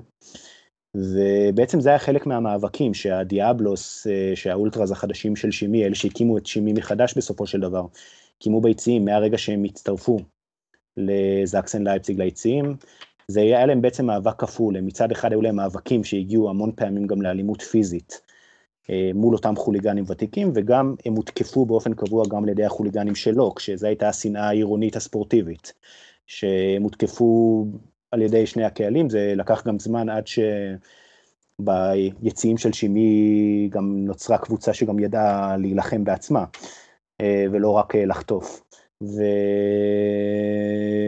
היה מאבק מאוד קשה, ובסופו של דבר, אה, אחרי מאבק ארוך גם, גם מצד אותם חוליגנים וגם מצד ההנהלה של סקסן לייפציג, שלא רצתה את כל הפוליטיקה הזאת שלא מאוד התאימה לה, כמו שנאמר, הם בעצם הקימו את אה, כימי לייפציג מחדש, הם קנו עוד עשר שנים לפני זה, היה Förderverein, זה בעצם עמותה שהייתה לצד המועדון, לצד זקסן לייפציג, Förderverein בשם BSG כימי לייפציג, שהם הסכימו לתת את השם למועדון החדש, והאולטרס בעצם התחילו מחדש בליגה 11-12, לאט לאט התחילו מחדש, טיפסו במעלה הליגות, ו... היום בליגה הרביעית שזה באמת מדהים. זה ליגה רביעית, זה, הרבה אנשים קוראים לזה הצ'מפיונס ליג של, ה, של המועדונים החובבניים, כי בעצם אין שאיפות יותר גבוהות מזה, למועדון שהוא בלי כסף, בלי משקיעים גדולים. וזה אה, באמת סיפור הצלחה אדיר של אותה, שהתחיל מאותם אולטרס, גם הרבה מהאוהדים הוותיקים הגיעו אחרי זה, לא, היו גם ניסיונות של אותם ניאו-נאצים לחזור, שהם כמובן ניבטו החוצה מהר מאוד.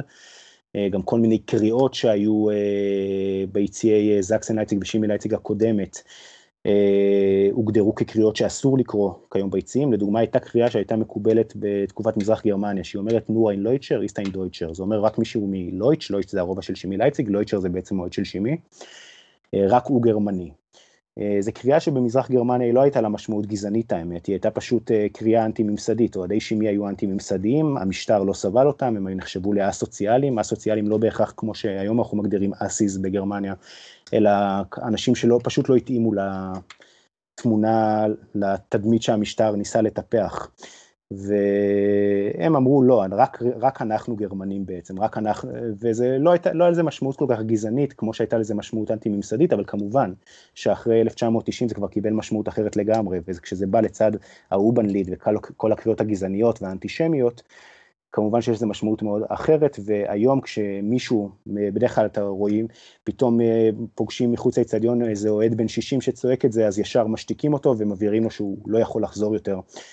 אה, כי זה ברור, כי ברור למה, למה הכוונה כשמישהו צועק את זה, וזה בעצם משהו שהאולטרס ניקו מהיציעים של שימי, ולמרות שהיום בא שוב הרבה קהל, יש ממוצע של יותר משלושת אלפים אוהדים בליגה הרביעית, שזה ממוצע מאוד מאוד גבוה, אחד הגבוהים בגרמניה. אה, והקריאות האלה כבר לא קיימות. ממוצע של קבוצת ליגת העל בארץ. כן, בהחלט, גם הרבה קבוצות ליגת העל היו מתקנאות בזה. ובעצם זה משהו שאותם אולטרס ניקו, פשוט ניקו מהיציעים, וזה סיפור הצלחה מאוד יפה. כמובן שיש את זה, אנחנו מכירים את זה בגרמניה גם ב, כמובן בקנה מידה הרבה הרבה יותר גדולים, גם בבונדסליגה. אבל עדיין זה משהו שהוא לפעמים הרבה יותר קשה באמת במקום כזה שהוא פריפריאלי מאוד ושפחות, אה, העין הציבורית פחות נמצאת עליו, וזה בעצם להיאבק באמת בלי שום עזרה, וזה משהו ש... הדיאבלוס והאולטריוס וגם הגיאורג שוורץ בריגדה שפליקס מאוד מאוד אוהב וגם אני מאוד אוהב, אה, עוד ארגון אוהדים אה, מאוד פוליטי ביציעי שימי לייפציג, זה בעצם הישג שלהם, זה משהו שהם עשו, הם יצרו בעצם אה, יציע שנקי מגזענות ומאנטישמיות וגם מסקסיזם, שזה משהו שמאוד חשוב להם, זה משהו שלא מתקבל ביציעי שימי. אז לא, לא ישאירו שם, לא ישאירו שם דיטמר אופי סן אורנזון. אה, לא, אבל זהו, באמת היו ניסיון, אה, גם בשלטים נגד איתמרופ, שהם לא היו מאוד, אה, בהכרח מאוד מוצלחים, אבל היה, אבל באמת נמנעו מלהשתמש בביטוי הזה. לטובת המאזינים, דיטמרופי כן. זה אורנזון, זה דיטמרופ הוא בן זונה, כן. אז כמובן שבשמי לקחו בזה חלק, גם כמובן שגם בשמי מאוד מאוד מאוד תומכים במחאה נגד איתמרו, פשוט אה, נמנעו מהשימוש במילה הזאת ספציפית. אני לא אגיד שהיא אף פעם לא נשמעת ביצים, אבל הם מנסים להימנע מזה ויש על זה תמיד אה, דיונים. אה, מה, מה כל כך מיוחד במועדון בעיניך? אז כן, כמו שאמרתי, אחד מהדברים שהתוצאות של אותו ניקיון ביציעים שנעשה על ידי האולטרה זה שבאמת אה, אני כיהודי מרגיש שם מאוד נוח, וזה ממש לא מובן מאליו בקבוצה, בקבוצה בליגה נמוכה, בטח במזרח גרמניה. וזה לא רק, ואני לא צריך להסתיר את זה שם, למעשה אני נמצא שם עם חברים שנמצאים באיזה, לא אגיד שזה באמת מועדון אוהדים, אבל קבוצת אוהדים שקוראת לעצמה שימי דרמה, שזה צבא, כביכול צבא היהודים של שימי, זה, מכירים את זה, יש את זה גם באייקס, בטוטנאם, טוטנאם לא בהכרח קבוצה שאני אוהב, אבל זה ה... מודל, אפשר להגיד, שלהם, וזה גם קבוצת אוהדים שהיא אה, מאוד אה, תומכת בישראל, או שהיא נגד אנטישמיות, נגד אה, גזענות, אבל בעיקר באמת נגד אנטישמיות, או כמו שקוראים לזה gegen jeden Antisemitismus, נגד כל סוג של אנטישמיות. דואגים מאוד ביחד עם גיאורג שוורץ בריגדה, עם אותה קבוצת אוהדים קרובה אלינו, לפעילויות, לפעילויות ותצוגות בתאריכים חשובים, כמו לדוגמה ב-9 בנובמבר, שזה ביציעים של כימי זה לא יום השנה לנפיל, לנפילת החומה, אלא יום, השונה, יום השנה לליל הבדולח, ושזה התאריך שמציינים תמיד סביב ה-9 בנובמבר, ובתאריכים אחרים, גם סביב יום העצמאות של ישראל, אם יוצא, אז כמובן אותן אה, קבוצות אוהדים דואגות אה, להרים איזשהו שלט, וזה משהו שהוא בעצם מאוד מאוד חשוב אה, ביציעים האלה, ושגורם לי להרגיש שם מאוד בנוח, אמנם אני לא לאומן גדול, אבל כמובן שבתור אה, מישהו שנמצא פה והוא לא מקומי, הגעתי שבהתחלה הרגיש אפילו פחות אה, מקומי מעכשיו. אה, זה משהו, זה משהו שנתן לי תחושה מאוד טובה מההתחלה, ושבאמת תמיד, לא רק שהתקלתי יפה, אלא שבאמת זה, זה משהו שמאוד עניין אנשים בצורה חיובית. המוצא שלי, המקום שממנו הגעתי, ושבאמת גם פוליטית אני יכול להרגיש שם מאוד בנוח, גם מבחינה ערכית, וכמו שאמרתי, גם מבחינת המקום שממנו אני הגעתי. אה, פליקס, אתה גם ביקרת את יובל כמה פעמים? אני חושב פעם או פעמיים היית גם בלייפציג במשחקים של חימי ביחד עם יובל. מה, מה אתה חושב ככה, שמה, מה תפס אותך בכימי? תראה, אני, אני יכול רק לספר לפעם הראשונה שאני הייתי שם. הפעם הראשונה הייתה, מה, לפני שלוש שנים כבר? 2016 אה, היית, אני חושב, כן, נובמבר 2016. יכול להיות, אני באמת לא זוכר. אה, באמת, אה, זה היה, אני, אני, אני אפילו זוכר את זה כי זו הייתה הפעם הראשונה ששלחו אותי, מ, אני עובד בדויטשה ולה, השירות הציבורי של גרמניה, זאת הייתה הפעם הראשונה ששלחו אותי למשחק. המשחק היה רד בול נגד צ'אלקה. וכתוצאה מהעובדה שהמשחק הזה התקיים בלייפציג, שזה הקצה שלי של המדינה, מקום שאני בחיים לא הייתי בו, הייתי צריך להישאר שם לילה. לא ידעתי למקום הזה הרבה, באמת הלכתי למשחק, סיקרתי אותו, היה מה שהיה, ובאמת הייתי חייב לישון שם ולקחת רכבת ביום אחרי. אה, פגשתי באותו, ביום המשחק את יובל, שאמר לי, תשמע, דרך אגב, אה, אנחנו משחקים מחר שמי, אם, אם, אתה, אם אתה עוד בעיר, תבוא וזה, זה סתם בדרך וכולי, אין בעיה. אמרתי, יאללה, סבבה, יש לי יום פנוי, אני בא. אמ, דבר ראשון, מה שתפס את העין שלי זה האיצטדיון, אה, אני חייב להגיד, אה, רומנטי בצורה בלתי רגילה, זאת אומרת, אחד האצטדיונים הכי, הכי מרגשים בגרמניה לטעמי. ground אה, ששווה לעשות עליו איקס תומר. וואי, לגמרי, לחלוטין. אני חושב שכל ה... כל הדרך מה... אם לוקחים את, ה, את ה Tram או את ה S-Bahn, כל הדרך שהולכים ברגל לאצטדיון שהיא מלאה גרפיטי של כל קבוצות האולטרס השונות שם, זה חוויה, אה, להגיע לאיצטדיון זאת חוויה, סגנון העידוד שלהם הוא קצת אחר מאשר של הרבה קבוצות אולטרס אחרות, שם מלודיות טיפה שונות, הדינמיקה ביציעים שם היא נורא נורא מעניינת בין, בין, בין הקבוצות השונות שהיו שם, וחשוב לציין שאתה יודע, אנחנו מדברים על פוליטיקה ועל חברה ודברים כאלה, אבל בסופו של דבר בואו בוא נצמצם את זה רגע למה שבאמת הרבה מאוד אנשים מתעניינים בו, שזה האופן שבו, אה, אתה יודע, האלמנט, אה, אלמנט תרבות האוהדים פה, והאלמנט של איך, איך הם באמת מעודדים. אה, מדובר בחבר'ה מאוד מאוד רציניים, מאורגנים בצורה יוצאת מגדר הרגיל, מועדון ליגה רביעית שיש לו מה שאמרת קודם רסיס וקולקטיב, וקבוצה של אנשים שדואגים אה, לייעוץ משפטי במקרים של בעיות עם המשטרה וכאלה דברים, זה, זה לא דבר של מה בכך בליגה הזאת, אה, וזה אחד הדברים שבאמת מראים שמדובר בחבר'ה שהם יודעים להתארגן, הם יודעים איך לנצל את, היכול, את יכולות הארגון ויכולות הלוגיסטיקה האלה לכל מיני מטרות שהן בין היתר פוליטיות, אבל בעיקר באמת אה, אתה יודע, לטובת המועדון, אמ, אחר כך אני, אני גם זוכר את זה, אחרי המשחק אני זוכר שאני ואני, אני לא זוכר יובל אם אתה היית שם, אבל אה, מישהו חבר מאוד, שנהיה עכשיו חבר מאוד מאוד טוב, באמת לקח אותי ל, לבית של המועדון, לאיזשהו פאב שם. כמובן שהייתי שם, כן. היית? כמובן. לא זוכר. אבל אה, באמת אה, הייתה שם שיחה מאוד מאוד מעניינת. אני בחיים לא אשכח דבר אחד, שבאמת זה, זה לדעתי הפעם ה...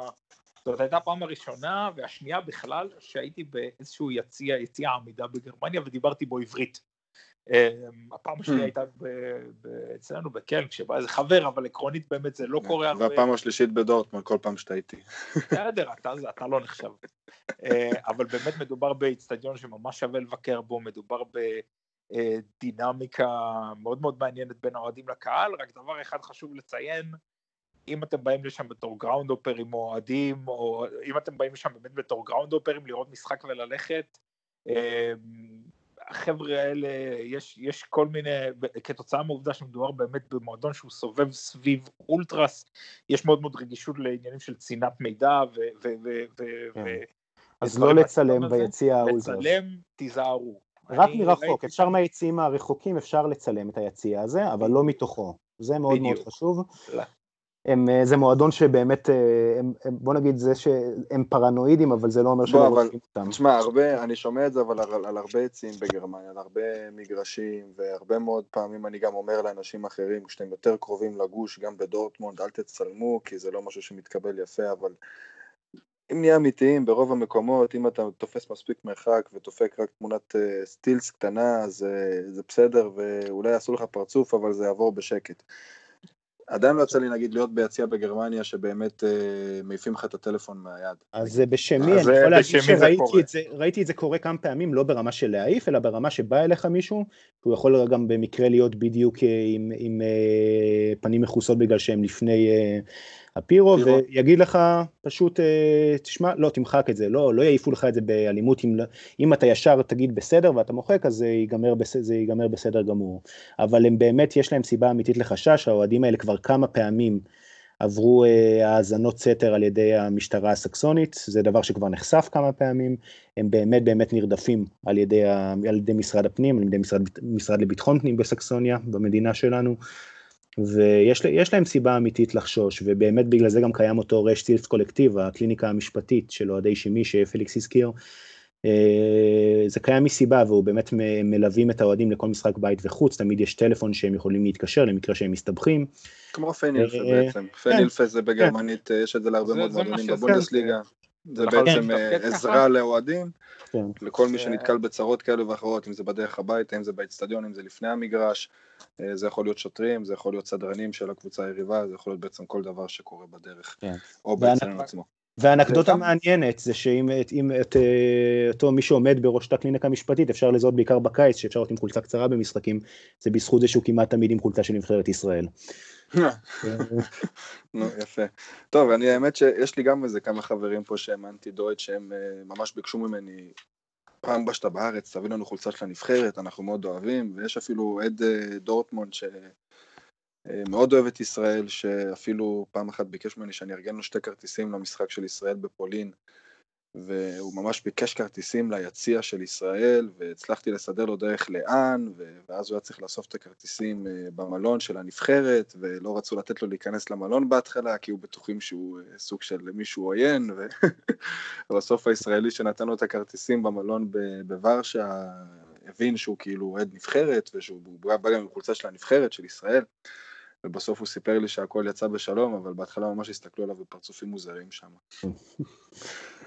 אה, קשה להסביר את זה למי שלא, מי שלא מכיר, קשה, קשה לו להבין למה שמישהו לא, גרמני... לא, אני, אני גם אגיד יותר מזה, זאת אומרת, לי, יש, יש, הרי שמי לייפציג זה לא המקום היחיד שהחבר'ה האלה באמת יש להם איזושהי אחיזה ביציע, אני יכול רק כן. לתת דוגמה אחת שזה נכון, ורדר ברמן. כן, או טניס ברוסיה ברלין.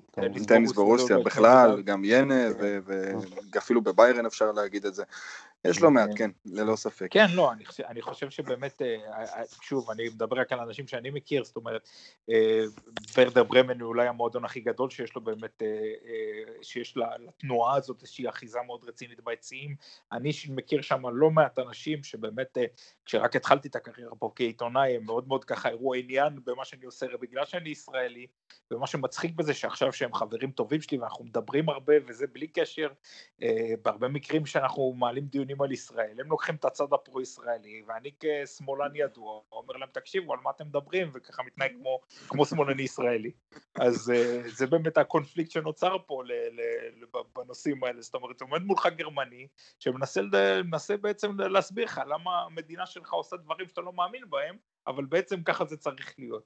זה כן, קצת סוריאליסטי, אבל בסופו של דבר, אני רק אגיד דבר אחד, שלמרות שהרבה מאוד מהדעות האלה הן לא נגיד חופפות לדעות הפוליטיות שלי בנוגע לישראל. אמ, אי אפשר, אי אפשר להתעלם מהעובדה שהסנטימנט שעומד מאחורי העניין הזה הוא סנטימנט שהוא, אין, אין דרך שלילית להגיד אותו, הוא סנטימנט מאוד חיובי, סנטימנט של אכפתיות וסנטימנט של להבין את האחריות של העם הגרמני כלפי העבר. של תודעה, תודעה היסטורית נכון. מאוד מאוד מאוד תודעה היסטורית זה מונח טוב, אז זה גם משהו שחשוב לציין. אה, לגמרי, אין פה, אין פה ספק. אני חושב שהם מבינים הרבה יותר טוב מהרבה ישראלים אחרים שאף אה, אחד לא באמת יכול להגן על העם היהודי חוץ מהעם היהודי בעצמו. אבל זה כבר נושא אחר שלא צריך להיכנס אליו עכשיו. אה, נשאיר את הפוליטיקה הזאת של, אה, של ישראל לתוכניות או לפודקאסטים אחרים. יובל, אה, מה, מה קצת, אה, היריבות עם לוק לייפציג, עם לוק היא מאוד מעניינת, אני בטוח שיש הרבה מאוד אנשים כן. בארץ שלא יודעים על, על הדרבי הזה של לייפציג, כן. זה דרבי מאוד מאוד חם, דרבי מאוד רציני, כן. כל פעם שאני עוקב אחרי הדרבי, עוד שיש דרבי כזה ואני מסתכל קצת בקבוצות השונות, אני רואה סרטונים של חוליגנים, אני רואה צעדות לאצטדיון, גם משני הצדדים, עם מאות של אנשים. אה, העיר לובשת חג אפשר להגיד, אה, אה, במובן מסוים. אה, כן, דרך מאוד מעניינת להגדיר את זה. כן, להגיד שהמשטרה פחות אוהבת, בגלל זה בשני הדרבים הקודמים כבר התקיימו בלי קהל חוץ, הם הגבילו מאוד את קהל החוץ של לוק למשחק לדרבי גביע האחרון ואחרי זה לדרבי ליגה בסיבוב הראשון. ממש אימצו שם שיטות הולנדיות. כן, כן, ובעצם לא הגיע קהל חוץ, זה מאוד מבאס. כמובן, גם האוהדים של שימים הלכו נגד זה, כי כמה שלא סובלים את האוהדים של לוק עדיין רוצים אותם בדרבי, כי מה זה דרבי בלי קהל חוץ? והדרבי הבא היה אמור להתקיים בתחילת אפריל, זה כמובן לא יקרה בתחילת אפריל אם זה בכלל יקרה השנה, ואם בכלל זה יקרה עם קהל אז לא יודעים כמה הקהל יהיה, הייתה גם כוונה להגביל את זה ל-250 אוהדים, אבל אוהדי שימי כבר אמרו, הסיכוי אה, גם ככה במשחק, בהנחה שאם המשחק היה מתקיים, כמובן אנחנו נשים שנייה את כל סיפור הקורונה המדכא בצד, אה, זה שלא כי הקבוצה היא כרגע בצמרת סבלה נאבקת על אליפות הליגה ועלייה לליגה השלישית והיא משחק חוץ שם של שימי, אחת הקבוצות החלשות בליגה בזמן, בחודשים האחרונים, הוא כמובן משימה מאוד מאוד קשה, והוחלט שגם אם יהיו רק 250 או רק 500 כרטיסים לאוהדי שימי, לאיצטדיון של לוק, עדיין האוהדים של שימי לא יחרימו את המשחק, והאולטרס יגיע לעודד את הקבוצה. אה, אבל כן, זה, זה דרבי שלפני כל ההגבלות האלה היה נחשב למוטר אלר דרביז, לאם כל הדרבים, זה בעצם היה, אפשר להגיד שהוא היה מקביל לדרבי של, של חבל ארור, של, של דורטמונד נגד שלקה במזרח גרמניה. היו כמובן, יש עוד כמה דרבים חמים במזרח גרמניה, זה לא היחיד, אבל הוא נחשב באמת למוטר אלר דרביז, כי הדרבים האלה היו הכי חמים והכי קשים, הכי אלימים גם לתקופות. הוא לא תמיד היה פוליטי במובן שהוא פוליטי היום, הפוליטיקה שהייתה סביבו פעם הייתה יותר של בעצם האנשים שקרובים למשטר, שזה לא, כשהייתה קבוצה של פועלי הרכבת והמעמד הבינוני בעיר, אה, או פועלי הרכבת זה בעצם יותר נכון להגיד עובדי הרכבת, זה לא, זה לא היה מעמד הפועלים. והאוהדים של שימי ייצגו יותר את מעמד הפועלים ובכל היו נחשבים לאופוזיציה למשטר המזרח גרמני שבעצם אמור היה להיות מדינת הפועלים והחקלאים, אבל האוהדים של שימי בעצם היו כל הגורמים שהמשטר ראה כאסוציאליים, כל אה, האנשים משולי החברה אפשר להגיד. אם לוקחים את זה 40-50 כן. שנה אחורה אפשר לקחת את זה להפועל ומכבי. אה, כן, במובן מסוים, למרות, ש... למרות שלא, כן, אני לא חושב ש... כן, קצת קשה, גם לא, הם לא בדיוק המועדון, הם לא היו המועדון הבורגני, הייתי אומר, הם בעבר אולי, לפני, לפני אה, מזרח גרמניה, כן, בתקופה של מזרח גרמניה באמת יותר המעמד הבינוני וכל מי שהיה מקורב למשטר, ובאמת זו הקבוצה שהמשטר רצתה לטפח. אה, כמו שבברלין היא רצתה לטפח את דינמו, את BFC. נכון. והיו לה בכל, בכל עיר, בכל מחוז את הקבוצות שלה, את דינמו דרסדן, גם את ארפוט וכו' וכו'. אז בלייפציג זה היה FC לוק, FC ובעצם כל המועדונים של ה-BSG, המועדונים של המפעלים, היו מועדונים שהיו אמורים להישאר לא מקודמים, שבעצם המועדונים המשניים יותר, שהמטרה גם הייתה שהם ישחקו בליגה השנייה ומטה, וכל פעם שהם היו עולים זה היה למורת, רוח, למורת רוחו של המשטר אפשר להגיד. שאומרים תמיד שהאליפויות של אה, דינמו ברלין ואחרי זה דינמו דרזן היו קנויות, הן לא היו בדיוק קנויות, אבל אה, הם זכו להמון הקלות מצד המשטר, ובעצם המשטר דחף אותן בזה שהם זכו ביחד בכל העשר אליפויות האחרונות של מזרח גרמניה, לפני האליפות הבאמת אחרונה של רוסטוק, שזה באמת קשור לאותו קידום מהמשטר, וזה בעצם הייתה היריבות באותם שנים, זה בעצם היה הקבוצה המקודמת של לייפציג, הראשית, זאת שהמשטר טיפח, שזה לוק, נגד, נגד der Rest von Leipzig, שהשאריות לייפציג... אז זה בעצם... אז זה בעצם מאוד מזכיר, השורשים של, ה, של היריבות הזאת אה, מאוד מזכירים אז גם קצת את, ה, את, ה, את ה, בעצם את השורשים של היריבות בין דורטמונד לשלקה, כי גם דורטמונד ושלקה זה פחות או יותר אותו סיפור. אה, בתקופה של, בשלקה, של הרייך השלישי, כן. בדיוק, כן. בתקופה של הנאצים, ש, שבעצם הייתה, זאת, זאת הייתה הקבוצה של, של, של המשטר הנאצי שמאוד תמך בהם, ודורטמונד מהצד השני הייתה, כן, ודורטמונד מהצד השני הייתה קבוצה שכביכול סבלה מנחת זרועו של המשטר. איינריך צרקוס וכל הסיפור הזה. כן, כולל כן. התמונ... כל התמונות הקשות של שלקה מארחת בערות ארדה, כן. כן, זה בכל מקרה. אה, בסדר, לפחות זה הפעם האחרונה שהם לקחו אליפות, אז זה בסדר. כן. ואז, אה, כן, אז אחרי אה, נפילת החומה זה בעצם הפך להיות בעצם דרבי עירוני בין שתי קבוצות, בעיקר בין שתי קבוצות חוליגנים. קשה לי להגיד שאם אני, אתה יודע, מסתכל פתאום על דברים מהעבר בשנות התשעים, אז קשה לי להגיד שאני יותר מדי מזדהה עם, עם אפצה אה, זקסן, שזה שימי לייציג של תחילת שנות ה-90. אה, בעצם סוף שנות ה-90 התחילו להגיע הארגוני, אוהדים החדשים, הדיאבלוס וגם אלה שהיו לפניהם, שאחרי זה הקימו גם את רוטרשטרן, שזה קבוצת שמאל נוספת בלייציג שהיא מאוד קרובה לשימי, שהיא בקונביץ בדרום העיר. ובעצם אז FC Sachsen התחילה לאט לאט לקבל יותר ויותר את הפנים של שימי של היום, אמנם זה, כמו שאמרתי קודם, זה היה עדיין במאבק בין החוליגנים הניאו-נאצים לבין האולטראז השמאלנים, שאחרי זה הקימו את שימי החדשה. אה, ואז לאט לאט בעצם הדרבי בין שימי ללוק קיבל גם פנים חדשות, ואז פתאום אנחנו מתחילים לראות שלטים ניאו-נאצים מובהקים ביציעים שלו, כשמופנים ליציעים של שימי, וזה עדיין בדרבים של VfB לייפציג, שזה היה השם הזמני של אה, לוק לייפציג, שזה גם השם המקורי של לוק לייפציג בתחילת המאה ה-20. VfB, ונגד זקסן לייפציג, ואז פתאום אנחנו רואים שלטים שבעצם מהללים את רודולף אס פתאום בתור שחקן, בתור ימני קיצוני, שזה גם תפקיד על הדשא, אומרים ימני קיצוני של לוק. וזה בעצם מופנה לאותם דיאבלוס, לאותם ארגוני שמאל ביציעים של שימי, של אפצה זקסן. וככה לאט לאט התחילה להיווצר היריבות החדשה, ובעצם הדרבי היום הוא מאוד מאוד פוליטי, שזה ברור שלוק מייצגת את הימין ושימי מייצגת את השמאל, זה כמובן לא במאה אחוז. יש ללוק, אה, כמו חבר משותף שלי ושל אה, פליקס, גם ללוק יש אוהדים שמאלנים, או אוהדים שהם לא פוליטיים, לא כולם שם הם... לא, העיתונאי כן. הוא לא? נכון, בהחלט, ולא כולם שם הם כאלה כמובן, אבל זה מה שבעצם מייצג את המועדון, כי את מי מכירים בסופו של דבר, מי נותן את הפנים של המועדון, זה ארגוני האוהדים הפעילים. נכון. ובלוקה. ה... לא אגיד בכך הארגונים המוכרים, אבל הפנים המוכרות, מה שרואים ביציעים כשכבר רואים משחקים של לוק, או השלטים שרואים, או החד... הידיעות שמגיעות לחדשות, זה בדרך כלל של אותם חוליגנים. אצל שימי זה בעצם ההפך, אה, גם התדמית של שימי בקרב התקשורת הממוסדת היא לא בהכרח כזאת טובה, אה, כי בכל זאת אוהדי כדורגל, כמו שפליקס אמר, הם לא תמיד אה, זוכים לתדמית מאוד אוהדת בתקשורת. אבל uh, עדיין זה ברור ששימי מזוהה הרבה יותר עם השמאל ועם uh, מאבק בגזענות. שזה בטוח, וזה... שזה גם בטוח משהו שיוצר לשימי הרבה מאוד בעיות בכלל בכדורגל המזרח גרמני, כי כן. אני חושב שזה לא סוד שבמזרח גרמני יש הרבה מאוד קבוצות שבאמת מזוהות עם הימין, עם הימין כן. הקיצוני. איזה עוד יריבויות, אה, בוא נגיד, ששווה להתעכב עליהם, או שאפשר לזרוק עליהם משפט כן. או שניים, לשימי. שמי ספציפית כל משחק שהוא גם כמובן נגד ארפורט, שארפורט היא סוג של חברה של לוק. האלה אה, לא יצא לי להתעכב בשנים האחרונות, אבל כמובן האלה היא החברה, זה המועדון התאום של אה, לוק, זה לוק אונד האלה. כמובן זה מועדונים אחים והולכים, אה, הסצנות הולכות למשחקים אחת של השנייה. וזו צנעה מאוד קשה, אני באופן ספציפי, האלה זאת האוניברסיטה שלי, לימדתי שם בשנים האחרונות, וכמובן שלא הייתי יכול להסתובב שם עם אה, פריטי עידוד של שימי, אני גם לא עושה את זה יותר מדי בלייפציג באזורים שאני לא בטוח בהם, אבל בהאלה כמובן שלא, אה, ולדוגמה עם צעיף או כובע של שימי אני לא מסתובב שם. אה, גם קוטבוס כמובן, קוטבוס גם בגלל שזה מועדון מאוד ימני, וגם כשהיינו מגיעים למשחקים בכל מיני כפרים או עיירות סקסוניות נידחות, אה, יכולת להרגיש את העוינות, אה, לדוגמה שאנחנו נכנסים עם הצעיפים שלנו של שימי שיש עליהם לפעמים מגני דוד, הצעיפים של בר כוכבא לייפציג ושימי לייפציג, אז אתה רואה שפתאום המאבטחים באותם כפרים ועיירות נידחות, שזה מקררים אנושיים עם קעקועים מאוד uh, מעוררי דאגה, uh, מסתכלים על הצעיף שלך ובודקים אותך וזאת הרגשה מאוד uh, עוינת.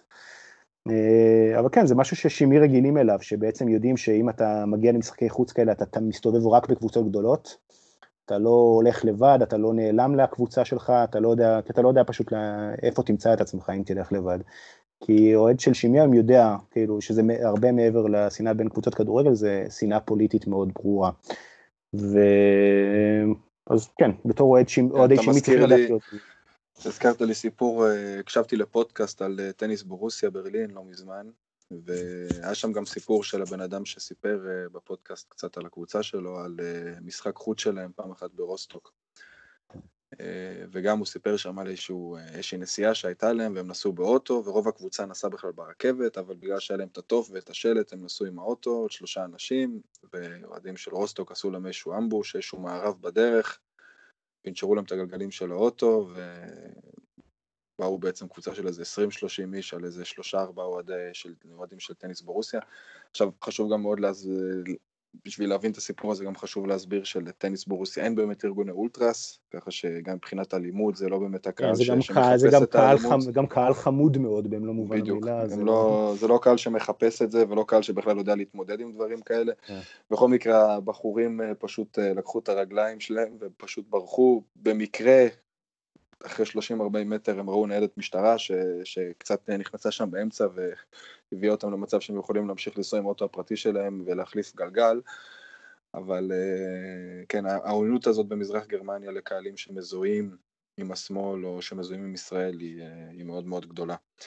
אה, הזכרת מקודם את בר כוכבא לייפציק, זה כן. נושא שאתה גם מאוד קשור אליו, אתה גם כותב עליו עכשיו עבודת... אה, אה, כותב עליו ספר עכשיו, לא עבודה. כותב עליו כן. ספר, נכון? כן, כן, בר כוכבא לייפציק, כן, זה גם נושא שקשור בעצם לשימי באיזושהי צורה, לא כמובן ישירות דרך בר כוכבא, אלא דרך אותו מועדון אוהדים שלנו, השימי אידרמש.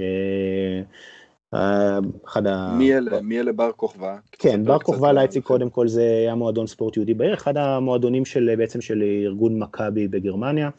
אני כמובן לא, לא אוהד מכבי בארץ, אבל כן, בואו נתייחס לארגון מכבי בתור משהו אחר, זה היה כמובן ארגון ספורט והתעמלות יהודי ציוני מאוד חשוב באירופה, החל מסוף המאה ה-19.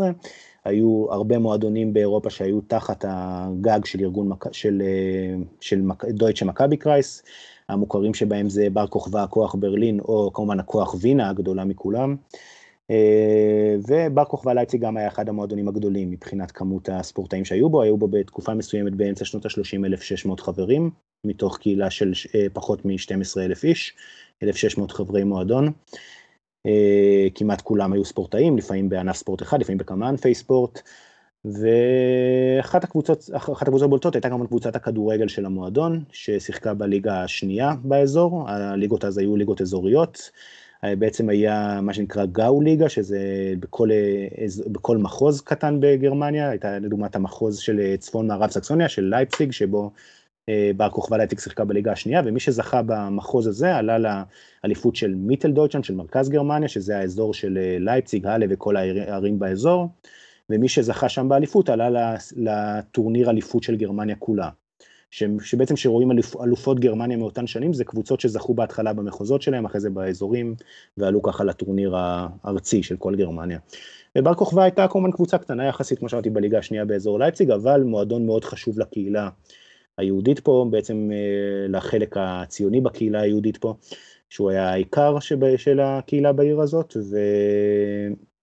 בעצם אה, מה שאני עובד עליו בספר הזה זה להבין את המשמעות של המועדון הזה לחיי הקהילה שהייתה בעצם הרבה יותר גדולה מאשר רק קבוצת כדורגל ששיחקה כל סוף שבוע או רק אה, קבוצת כדוריד או כדור מים או שחייה או אתלטיקה או כל ענפי הספורט השונים שהיו במועדון.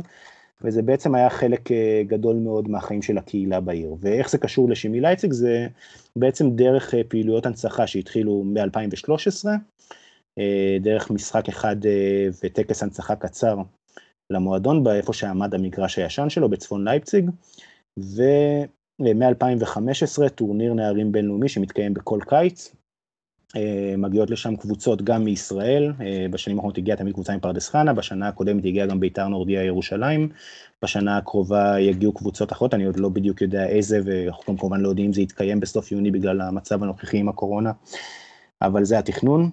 אה, יש טורניר, יש טקסים, יש מסווה, יש משחק ראווה שמתקיים כל שנה, שזה שמי לייפציג, שלוקחת בזה חלק, המועדון לוקח בזה חלק מאז 2016, נגד בר כוכבא לייפציג, שבר כוכבא לייפציג זה בעצם המועדון כמובן כבר לא קיים, זה בעצם אוסף של שחקנים, גם שחקנים מהעיר, שחקני עבר, שחקן, גם היו את התקופה של שחקני עבר מהבונדסליגה כמו קלאסניץ' או תומיסלב פיפליצה, השוער האגדי.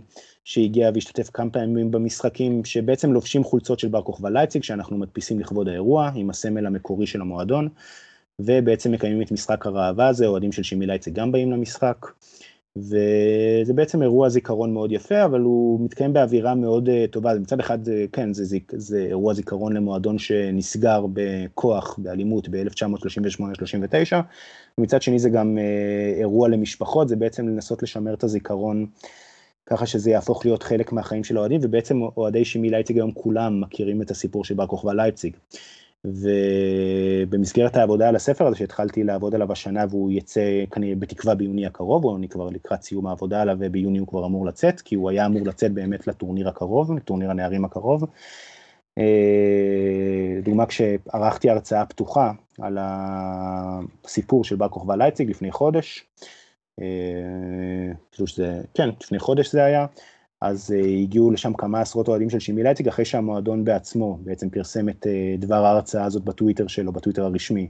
זאת אומרת, זה, הסיפור של, הסיפור של בר כוכבא לייציג מוכר, באמת מוכר ביציעים של שימי טוב מאוד, לא רק ביציעים של שימי, אבל uh, בעיקר, וזה משהו שבעצם קשר שנוצר בשנים האחרונות, וגם מה שחשוב לציין שמי שמארגן את הטורניר הזה, הוא אצ'ל שימי שהוא מהקבוצת אוהדים שלנו, ובעצם כולנו בקבוצת אוהדים הזאת של השימי דרמה, וגם אוהדים אחרים של שימי מארגוני אולטראז קרובים, אנחנו לא ארגון אולטראז, אבל מהארגונים שקרובים אלינו באולטראז, אה, גם לוקחים בזה חלק בהתנדבות, וזה מאוד, זה משהו שמאוד חשוב ביציע, וגם אפשר לראות ביציע צעיפים משותפים של אה, בר כוכבא ושימי, שאוהדים ביציע שלנו מאוד אוהבים אותו. יפה. תשלח לי צעיף כזה בהזדמנות. בוודאי, בוודאי, בביקור הקרוב.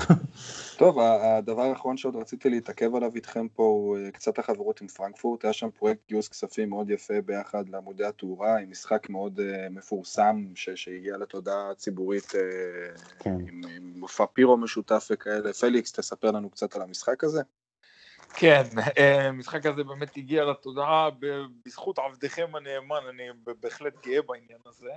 אמ, אני הייתי במשחק הזה, אה, רק קצת, קצת רקע באמת על הסיפור הזה, כבר אה, המון המון זמן שיש קשרים אה, מאוד אדוקים בין הדיאבלוס, קבוצת האולטרס המרכזית והמוכרת ביותר של שמי לייפציג לאולטרס פרנקפורט, אמ, קשרים מאוד חמים, אדוקים. כן, למעשה, המס... כן, רק תציין שהמשחק הזה הוא בעצם היה 15 שנה לחברות, שהיא נוצרה נכון. בטורניר באיטליה ב-2004. נכון. כן. אה, ובאמת היה אה, אה, לפני כמה שנים אייטרח פרנקפורט שיחקו בלייפציג, משחק ידידות, ובאמת כן, זה דברים שקרו כתוצאה מהידידות בין קבוצות האולטרס, וממש לאחרונה, מתי זה היה? בספטמבר? כן, בספטמבר, כן, בספטמבר, המשחק הראשון בלויץ' בלייפציג היה בספטמבר 2016, והמשחק גומלין שהיינו בו בפרנקפורט היה בספטמבר 2019. נכון, אז היינו במשחק הזה, אני באמת, אה, באמת ויובל, וזה המשחק אה, שבאמת שני המועדונים, גם שמי וגם האינטרח פרנקפורט הגדולה, מועדון של כמעט 90 אלף חברים, אימפריה לא נורמלית בכדורגל הגרמני, באה ואמרה, יש לאולטרה שלנו קשרים עם האנשים האלה, ובאמת להנהלה, בהנהלה של האינטרה פרנקפורט יש הרבה חבר'ה שיש להם אה, קשרים אה, אה, מאוד מאוד, אה, נקרא לזה הדדיים, ודיונים אה, מאוד פתוחים עם קבוצות האולטרס, אחד המועדונים הכי פרוגרסיביים בגרמניה במובן הזה, ובאמת הם באו ואמרו שלנו חשוב, אם לאולטרה שלנו זה חשוב, אז גם לנו זה חשוב, הם אירחו את אה, שמי לייפציג באצטדיון של FSV פרנקפורט, לא בוולדשטדיון הגדול. זו הייתה בחירה נהדרת, אבל חייבים להגיד. חבל על הזמן, אני אישית נהניתי חבל על כן, הזמן. עשרת אלפים אוהדים, פירו בלי הפסקה, באמת בלי הפסקה. פירו 90 כן, דקות. כן, היה, היה באמת מעולה. אני אישית אה, הייתי באמת עם אה, יובל וחבריו ביציע, של, ביציע החוץ כביכול. אה, כשאנחנו מדברים על יציע חוץ, אנחנו מדברים על מה, 1,800, 1,900 אוהדים של שמי. שבאו מילה למשחק ידידות. בפרנקפורט ביום שישי באמצע החיים. זאת הייתה חוויה מדהימה, באמת תצוגות בלי הפסקה, פירו בלי הפסקה, קוריאוגרפיות בלי הפסקה, שירים מדדיים, זו הייתה חגיגה משוגעת של אהדת כדורגל. אה, גויס שם הרבה מאוד כסף להקמת עמודי תאורה באצטדיון של אה, שמי לייפציג, אה, באמת חוויה לא נורמלית וכל הסיפור הזה באמת נוצר כתוצאה מהעובדה שיש קשרים מאוד מאוד עמוקים בין הדיאבלוס לאולטרה פרנקפורט. ותחשבו על זה רגע, יש לנו, יש לנו פה קבוצה ענקית בכדורגל הגרמני, קבוצה שלאחרונה זכתה בגביע, סליחה, והיא באה ואומרת, אם לאולטרס שלנו חשוב שהקשר עם החבר'ה האלה יטופח, אז אנחנו בעניין ואנחנו ניתן מזמננו ומכספנו ומהאנרגיה שלנו ומיכולות הארגון שלנו כדי באמת לשמור על העניין הזה, yeah. כן. ובאמת בין המועדונים יש קשרים מאוד מאוד חמים. אני אישית, זו, זו, אני כתבתי על זה בטוויטר אחר כך, שהשורה אה, התחתונה שלי מהחוויה שעברתי באותו היום, זה שאחד המשחקים הכי, אה, אה, הכי משוגעים והכי מדהימים שאני חוויתי כאוהד באיצטדיון, או כבן אדם שנמצא באיצטדיון כדורגל, היה משחק ידידות. ואני עומד מאחורי הקביעה הזאת גם היום. כן, ומה שעוד שהוסיף באמת שבמחצית של אותו משחק, אז אה, אני לא זוכר מזה, אני חושב שזה היה הסמנכ"ל של האנטראכט פרנקפורט, שכחתי את שמו. אקסל אלמן. כן, בדיוק, אקסל אלמן נתן לפרנקונל, הנשיא של אה, שימי לייציג, צ'ק של 100 אלף יורו, בעצם על ההכנסות מהמשחק הזה לטובת אותם עמודי תאורה. וגם למשחק הראשון שהיה ב-2016, גם שם הוא היה מול יציון מפוצץ, זה היה 5,000 אוהדים, וזו גם הייתה חוויה מאוד גדולה בזמנו, שפתאום... משהו מג... קטן, כן, זה היה אבל... 100 אלף יורו בנוסף להכנסות למשחק. כן, ב... אוקיי, אה, אני זכר, אני הבנתי שזה היה בעד, אבל כמובן... אני, אני גם חשבתי ככה, אבל החברים שלי מאיינטראכט טרחו לתקן אותי, זה היה 100 אלף יורו שאיינטראכט פרנקפורט טרחו. אז יותר מרשים.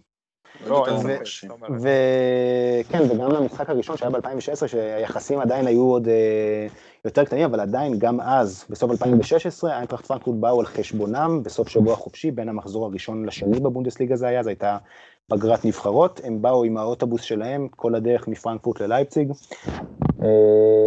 על חשבונם, וגם תרמו אז צ'ק של עשרת אלפים יורו, שזה היה מאוד יפה, זה היה לפני הקמפיין של, וזה גם היה מאוד מרגש לראות פתאום 1,200 אוהדי אה, פרנקפורט עם האולטרס שלהם ביציע, ביציע החוץ הקטן שלנו בלויד, שמשהו שאוהדי שימי לא ראו המון שנים, פתאום לראות אה, ארגון אוהדים כזה גדול, ו... לראשונה לראות את הידידות, כן. וידידותים מעל הכל. כן, נכון, כן, נכון. וכן, הייתה אווירה מאוד טובה, וכן, גם טלב טוואטחה היה שם, היה, היה משחק נחמד. ו... בטוח, בטוח ששם לא נעמו לו. לא, כן, בוודאי שלא, זה חס וחלילה. וכן, שני מועדונים שזה לא התקבל בהם. כן. וכן, הייתה, זה בעצם אה, ידידות מאוד יפה, שכמו שפליקס אמר, נוצרה על ידי האוהדים, שזה משהו שלנו באמת, לי הוא כבר נראה כמעט מובן מאליו, אבל זה באמת לא מובן מאליו, כמו שפליקס אומר, שמועדון אומר, אם זה חשוב לאולטרס שלנו, זה חשוב גם לנו, וזה משהו באמת מאוד מיוחד בפיטר פישר, ביושב ראש, נשיא האגדי של איינטראכט פרנקפורט, שבאמת נכון. איש יוצא דופן בכדורגל הגרמני, שרק יהיו עוד כמוהו. וכן, זה משהו שבאמת מאוד מאוד יפה בידידות הזאת בין המועדונים. יובל, יש לי עוד שאלה אחרונה. כן. שימי או חימי? כן, אז השם כמובן הוא שמי, אה, זה קצת קשה להגיד, זה תלוי כמובן בדיאלקט, בסקסונים אומרים את זה משהו כמו שמי, או זה משהו שהוא בין כף לשין, או שין שורקת, אבל שמי בגדול. אה, זה, זה כמו, יותר...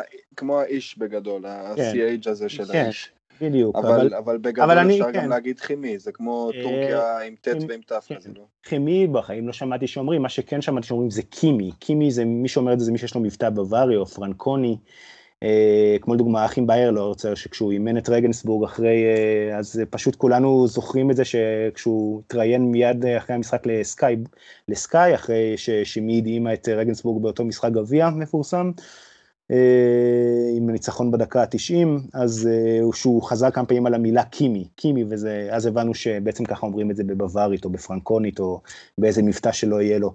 ו... אבל כן, בעיקרון בדיאלקט המקומי, הסקסוני הנוראי שפליקס מאוד אוהב, אז אה, אומרים שמי. שמי זה הסמל. אני פשוט בחרתי כי בהתחלה, כשפעם ראשונה שכתבתי על המועדון, ואת התקופה שהפעלתי את כביכול עמוד האוהדים שלו, אז אה, כן, כתבתי את זה כמו שכותבים כימי או כימיה בעברית, אבל אה, זה לא באמת אומר שככה מבטאים את השם של המועדון, זה פשוט עניין של נוחות. אה, זה לא, זה לא ככה מבטאים את השם של המועדון, ומי שמעיר על זה, זה כמובן מאוד מתסכל אותי להגיד את זה כל פעם מחדש, אבל הוא כמובן מי שמעיר על זה הוא צודק, כי לא אומרים כימי או כימי, אלא אומרים שימי.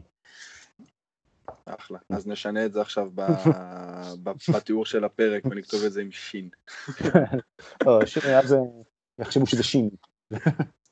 זה סוג שלו. כן. שימי לייפציג. כן, זה יותר שין מאשר כף, לפי מה שאתה אומר. כן, כן, אבל אני בחרתי... אם אתה הולך על הצד הפרנקוני... אם אתה הולך על הצד הפרנקוני והבוואריה זה גם יותר כף מאשר כף, קימי כן. כאילו.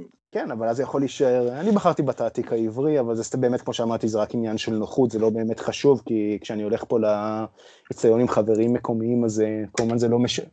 אני בכלל לא חושב על איך אני כותב את השם של המועדון בעברית. ברור, ברור. אתם מבינים, לא רק פודקאסט על כדורגל, גם קצת פינת אבשלום קורקי. כן. כדורגל ובלשנות. לגמרי. בלשנות, כן. זה כמו אולטרס בגרמניה, הם גם תורמים משהו לזולת, לא רק אה, עושים בלאגן. כן. טוב, אנחנו uh, מגיעים לסיומו של הפרק החמישי. אני חייב להגיד שזה פרק שמאוד נהניתי, כי גם למדתי מהפרק הזה בעצמי די הרבה. אני מודה לשניכם אה, על ההזמנה, מאוד... אה, אנחנו מודים לך על הזמן שלך ושהצטרפת אלינו בימים קשים אלו. רב בכבוד רב. אה, אנחנו מתנצלים מראש שהאיכות של הפרק הזה לא הייתה האיכות שהצלחנו להתרגל אליה בפרק השלישי ובפרק הרביעי.